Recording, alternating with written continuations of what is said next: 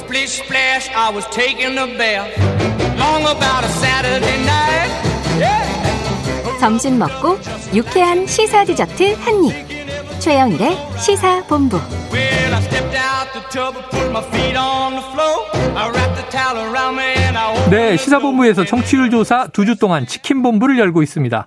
문자 보내주신 분 중 추첨을 통해서 치킨 쿠폰 보내드리니까요. 짧은 문자 50원, 긴 문자 100원, 샵 9730으로 많이 참여해 주시기 바랍니다. 자, 아주 중요한 코너죠. 경제본부입니다. 경제본부. 지난 한 주는 쉬어갔어요. 정치 이슈가 너무 많았는데 아쉬운 마음에 제작진에게 눈물 이모티콘을 보냈던 KBS 보도본부의 서영민 기자 나와 계시죠. 어서 오십시오. 안녕하세요. 여기 못 오면 섭섭하죠. 비밀로 하고 싶었는데. 아, 아이고. 우리 제작진이 이걸 공개해버렸네. 네. 네네. 유튜브에는 그냥 이미지도 띄워주세요. 자, 오늘 주제 이런 내용입니다. 좀 엄중합니다. 네. 러시아 침공으로 시작된 우크라이나 전쟁이 전환점을 맞이했다. 또 평행 이론으로 설명할 수 있는 일이 벌어지고 있다. 자, 네. 먼저 전환점은 뭐예요? 일단 제재가 한층 level up이 되고 있습니다. 맞아요, 맞아요. 그럼 일단 국책은행 스베르방크 음. 러시아 예금이 3분의 1이 여기 있다는데 요거랑 민간은행 알파뱅크를 국제금융 시스템에서 완전히 차단하기로 했다. 네.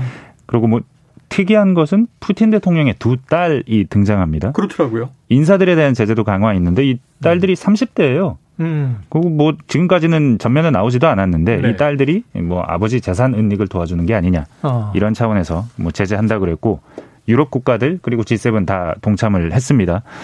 이거 말고 지금까지는 그 국제 금융 시스템에서 배제하고 국채 상환도 못하게 달러 못 쓰게 만들고 뭐 스위프트 제재한다 그랬는데 이자 송금은 허용해졌었거든요. 어. 원금은 못 갚아도 이자는 갚을 네, 수 있게 네, 해준다. 네. 그래서 부도는 안 났어요. 근데 어. 이- 앞으로는 이 이자 송금도 제외한다고 하거든요. 어허. 아마도 부도 가능성은 높아집니다. 네. 어, 이거 어떻게 이자 상환을 뭐 네. 현찰로 가방에 넣어가지고 가나?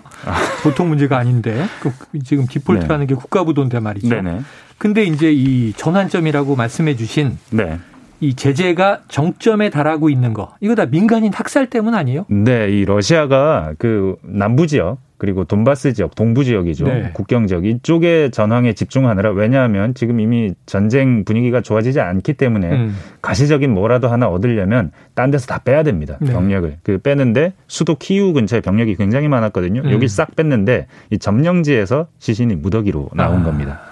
영상으로도 공개가 됐는데 한 400, 그렇더라고요. 400구 이상. 나왔다고 하는데 보신 분들이 있을 겁니다. 네. 거리 곳곳에 그냥 시신이 흩어져 있습니다. 두 손이 뒤로 묶인 시신도 있고 옷이 벗겨진 시신도 있고 뭐 집단 매장 구덩이, 네. 이 포대에 담긴 시신 음.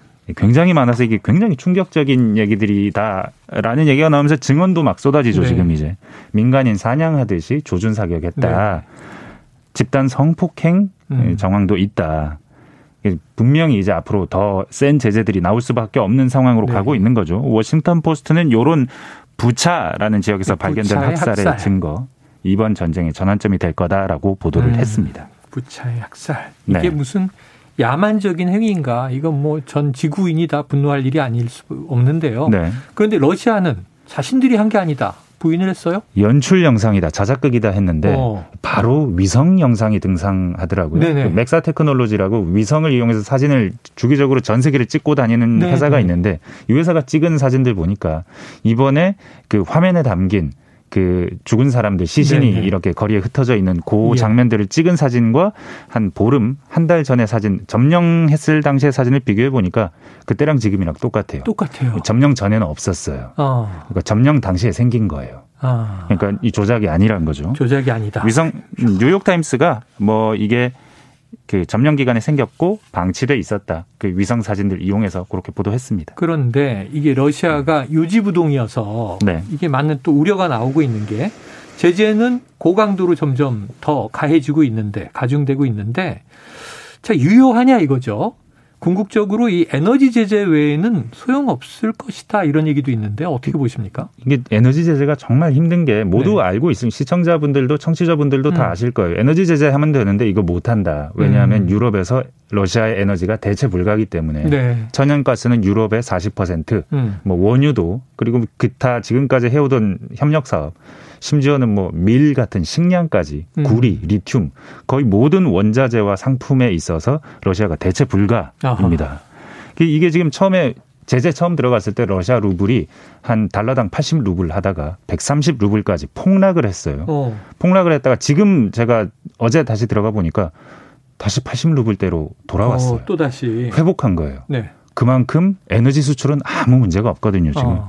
사실 EU가 강력한 제재를 하겠다, 어제 발표하겠다고 했는데 네. 발표를 못 했어요. 어허. 석탄 제재한다고 했는데 석탄을 수입 안 한다. 네. 뭐 석유나 가스는 좀 어려우니까 석탄부터. 음. 근데 석탄마저도 독일이 아니 지금까지 계약해 놓은 부분들은 어떻게 지금부터야 뭐 음. 이런 부분에 대해서 문제 제기하면서 합의를 못 했고요. 네. 오늘 합의를 할 가능성이 있다는데 그만큼 이게 에너지 제재가 쉽지 않습니다. 자, 쉽지 않은데 그러다 보니까 네. EU 특히 독일은 지금까지 계약된 에너지 물량은 포기하지 못할 상황이었는데 네. 이 아까 언급해 주신 민간인 학살 소식에는 네. 추가 제재를 또 아니할 수 없는 입장이 됐을 거예요. 이게 민간인 학살이라는 것이 네. 이게 참 뭐라고 해야 될까요? 이게 그냥 지금까지 전황을 바꿀 수도 있는 상황으로 음. 완전한 전환점이 될 수 있는 것이 네.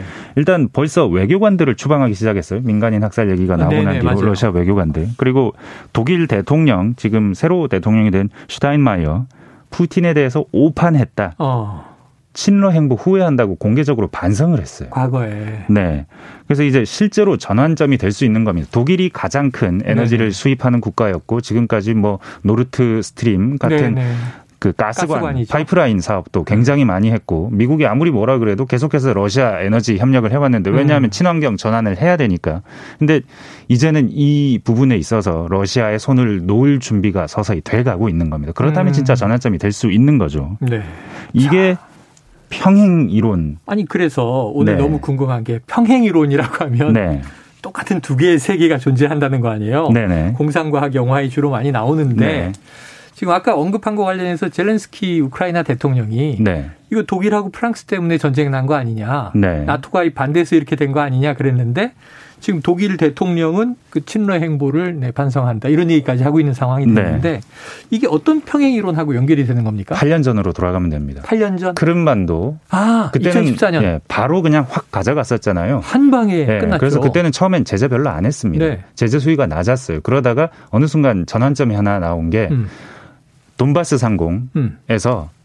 말레이시아 민항기가 하나 격추가 됩니다. 아. 근데 이게 그 돈바스 지역의 친러 반군 민병대 소행으로 뭐 추정이 네. 돼요. 왜냐하면 네. 민병대 라, 그 무전 내용이 나왔는데, 음. 어 내가 방금 뭐 하나 떨어뜨렸는데 뭐 떨어뜨렸는지 네가 한번 확인해 봐 줄래? 라고 물어봐요. 그럼 저런. 뭐 떨어뜨렸니까 몰라 모르니까 확인해 달라는 거지. 수송기 어. 아닐까? 우크라이나 수송기 아닐까 했는데 그러니까 막 욕이 나와요. 반대쪽에서. 예. 뭔지도 모르고 떨어뜨렸나. 음. 근데 이게 아마도 그 말레이시아 민항기였던 민항기. 300여 명이 죽었습니다. 이것도 민간인 학살이네요. 네. 그 뒤로 유럽의 태도가 바뀌었어요. 아. 굉장한 제재가 들어오고 그러면서 제재로 러시아가 더 많은 고통을 받고 음. 그 뒤에 그해 연말에 국제 유가가 떨어집니다. 러시아를 지탱하던 그 돈이 음. 이제 돈줄이 말라가는 거죠. 그러면서 러시아가 거의 경제 위기까지 가거든요. 네.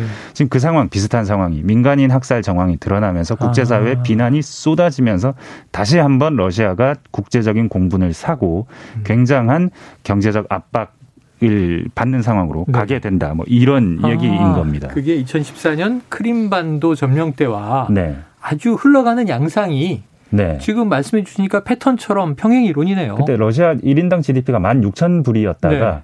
2014년, 15년 팍팍 떨어져서 16년에는 8천 몇백 불대. 반토막이네요. 1인당 GDP가 반토막이 났어요. 네. 올해 또 한 1인당 GDP가 한15% 정도 떨어질 거라고 그러거든요. 물가는 200% 오르고 그렇게 되면 정말 러시아 경제는 위기에 처하는데 장기적인 봉쇄에 들어간다면 네. 정말 러시아 정권도 장담할 수 없는 상황으로 갈 수도 있습니다. 그래요. 자, 러시아 정권이 위기에 직면할 수 있는 상황이다.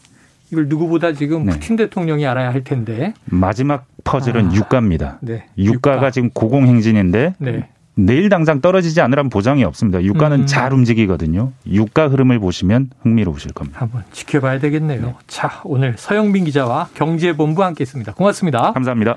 자, 치킨 당첨자 말씀드릴게요. 9243-8322-3649-9780님.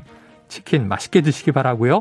최영일의 시사본부 오늘 준비한 소식은 여기까지입니다. 저는 내일 금요일 낮 12시 20분에 다시 찾아뵙겠습니다. 청취해 주신 여러분 고맙습니다.